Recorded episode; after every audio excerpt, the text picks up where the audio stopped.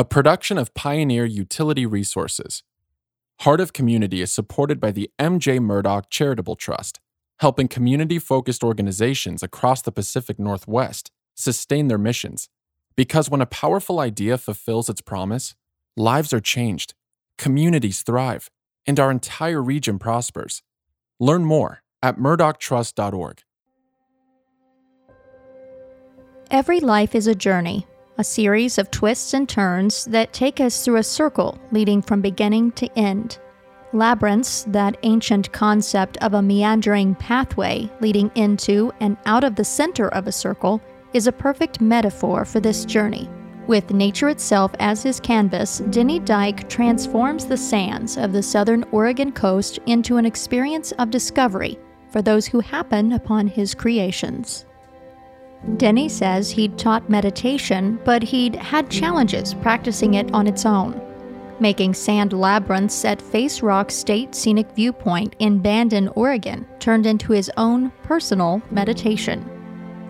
To me, it's always about the meditation, the healing, uh, being down on the beach, now the lead artist for an organization called Circles in the Sand, he describes his sand labyrinths he's been creating for about a decade as a dream field, a nod to the 1989 movie Field of Dreams.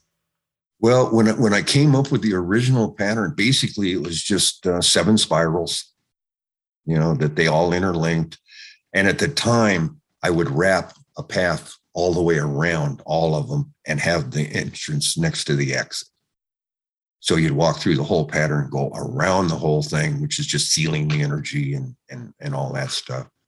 Um, the size, that, and then I had to, wow, what am I going to call it? It's not traditional by any means. And of course, uh, the movie Field of Dreams came into into play somewhere along that line, I'm sure. And then I says, you know, that's what it is. It's it's it's where dreams can come true. It's where where we can find ourselves. His designs have evolved and changed over the years into larger patterns, and 2021 marked the seventh season for Circles in the Sand to create sand labyrinths at Face Rock Wayside in Bandon.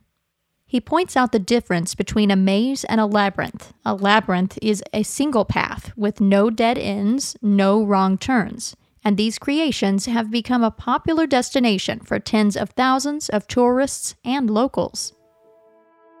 As Beth Patrick describes it, she took a leap of faith when she moved to Oregon from Vermont a few years ago. Walking along the beach, she saw one of Denny's labyrinths and decided to explore. About halfway through the walk, I just had a really intense emotional reaction in a very good way. I was, it was just like, oh my gosh, this this solidifies that I made the right choice, that that leap of faith was the right thing to do. This is where I'm supposed to be. And that was just that, you know, a validating cathartic experience I had walking the labyrinth. Beth is now the Circles in the Sand administrative director and a sand artist, and she's part of a dedicated team on the beach about two hours before each scheduled walk that's open to the public. These walks begin as early as 8 in the morning or as late as 11, depending on the tides. And if you haven't visited the Oregon coast, labyrinth artist Denny sets the scene.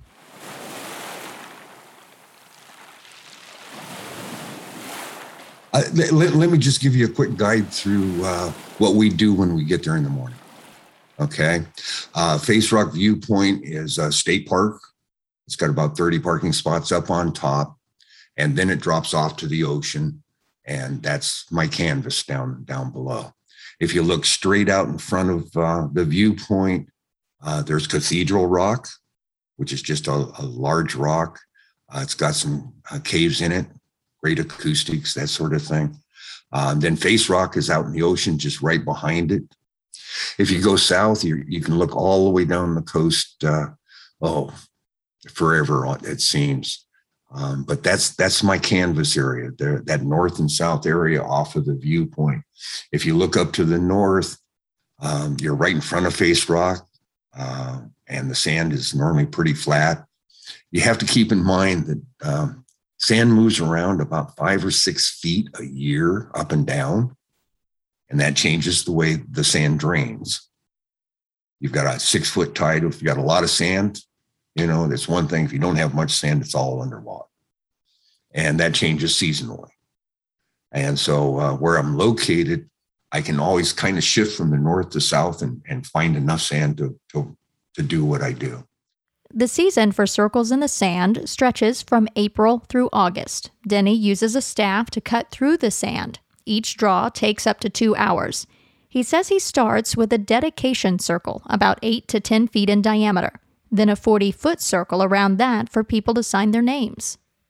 Then we put in the entrance and the exit because I know they're going to be right next to each other. So that's not too difficult. And then the fun begins.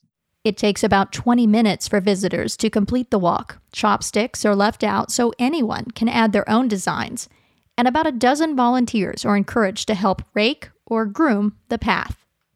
It's just a marvelous experience. I've never understood what it meant to embrace nature because I mean, we're right in the heart of it. That thing was underwater six hours ago. You know, uh, all the wildlife down there, the sound of the ocean, uh, the varying weather, sometimes a challenge, but it, it's, it's varying. Uh, and to answer a question, yes, any rain will stop us. It dissolves it quickly. Uh, other than that, uh, we do what we do. A typical walk is, uh, oh, a third of a mile, half of a mile. So it gives you a long time to get out on the sand and, and just enjoy the artwork and the sounds and everything else that's going on. Christine Mering is a longtime volunteer with Circles in the Sand. The beach is my front yard, actually. So I live on the beach and I, I love it. Uh, I wake up every day to it and watch the sunsets at night. So I'm, I'm tied to the beach. And I heard there was a guy uh, drawing labyrinths on the beach. And that's curious and interesting. So I went down and I was hooked. I, he said, Do you want to help? And um, seven years later, I'm still helping. Each day a draw is scheduled, Beth and Christine work together to create a theme, something simple and positive. There's often an ocean theme or themes like love or zen, and artists add related imagery, such as waves, jellyfish, starfish, or turtles.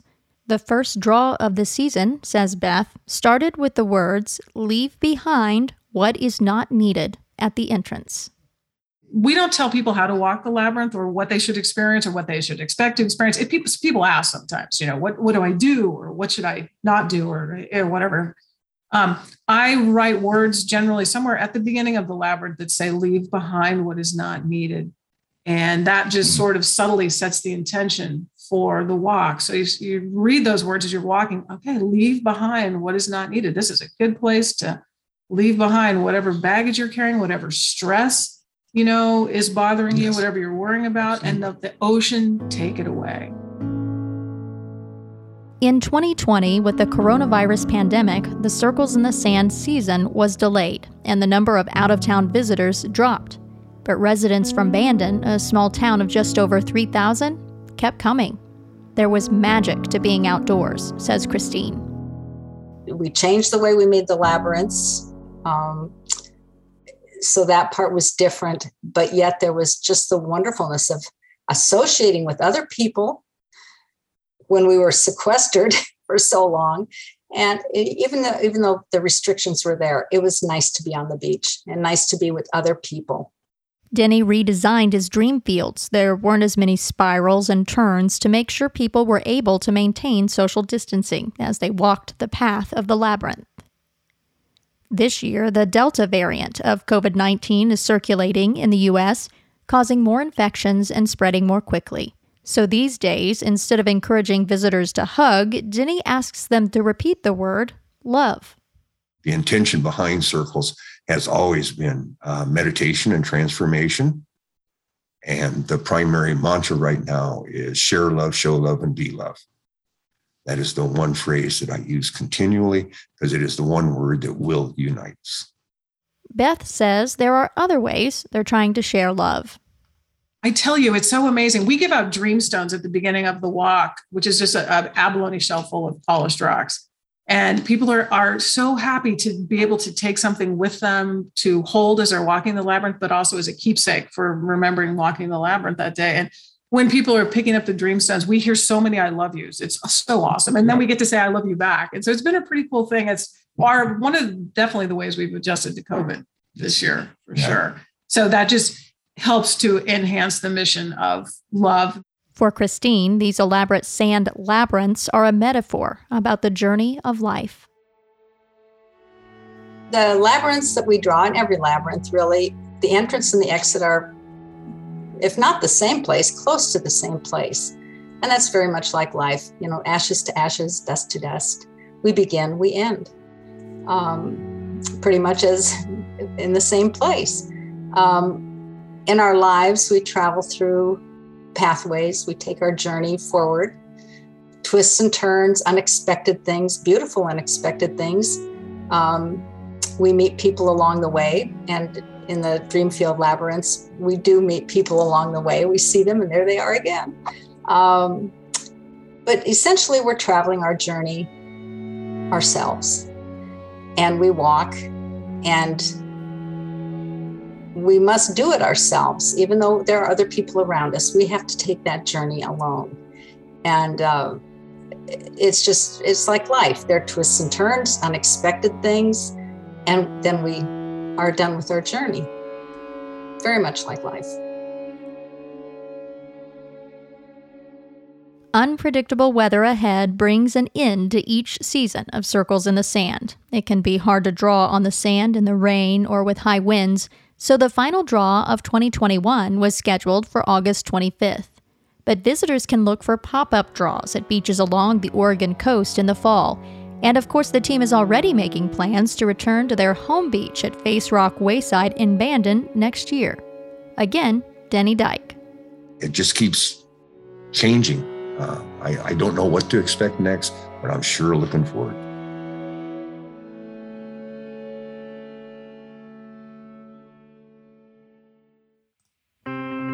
This podcast is a companion to the written series Heart of Community, which you'll find in the pages of Ruralite magazine. Read them in your local copy of the magazine or visit ruralite.com. That's R U R A L I T E.com. Our show, as well as the magazine series, is made possible in part by the generous and thoughtful support of the M.J. Murdock Charitable Trust. You can learn more about their significant work at murdocktrust.org. Heart of Community is a production of Pioneer Utility Resources. Our producer is Stephen V. Smith. Our editor, Leon Espinoza. The series narrator is yours truly, Chastity Anderson. Our engineer is Lucas Smith of Lucky Sound Studio. This episode was written by Laura Spencer. It's based on the Ruralite magazine story by Brandon Pomranke. Thank you, our listeners, for tuning in. And please share these important stories with someone who needs to be uplifted, encouraged, and inspired. For that, after all, is the mission of the arts and the heart of our community.